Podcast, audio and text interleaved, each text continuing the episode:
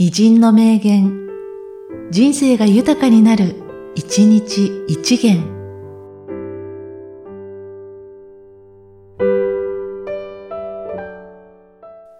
6月23日、荻野銀子。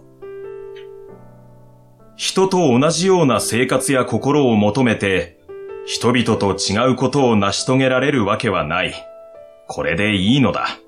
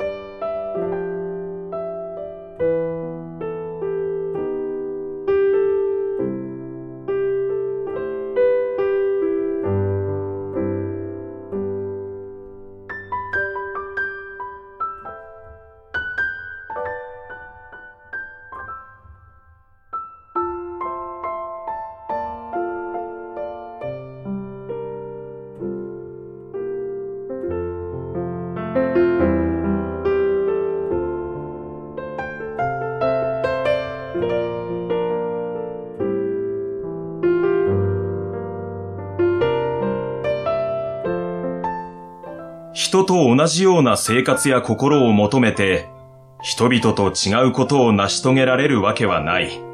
これでいいのだ。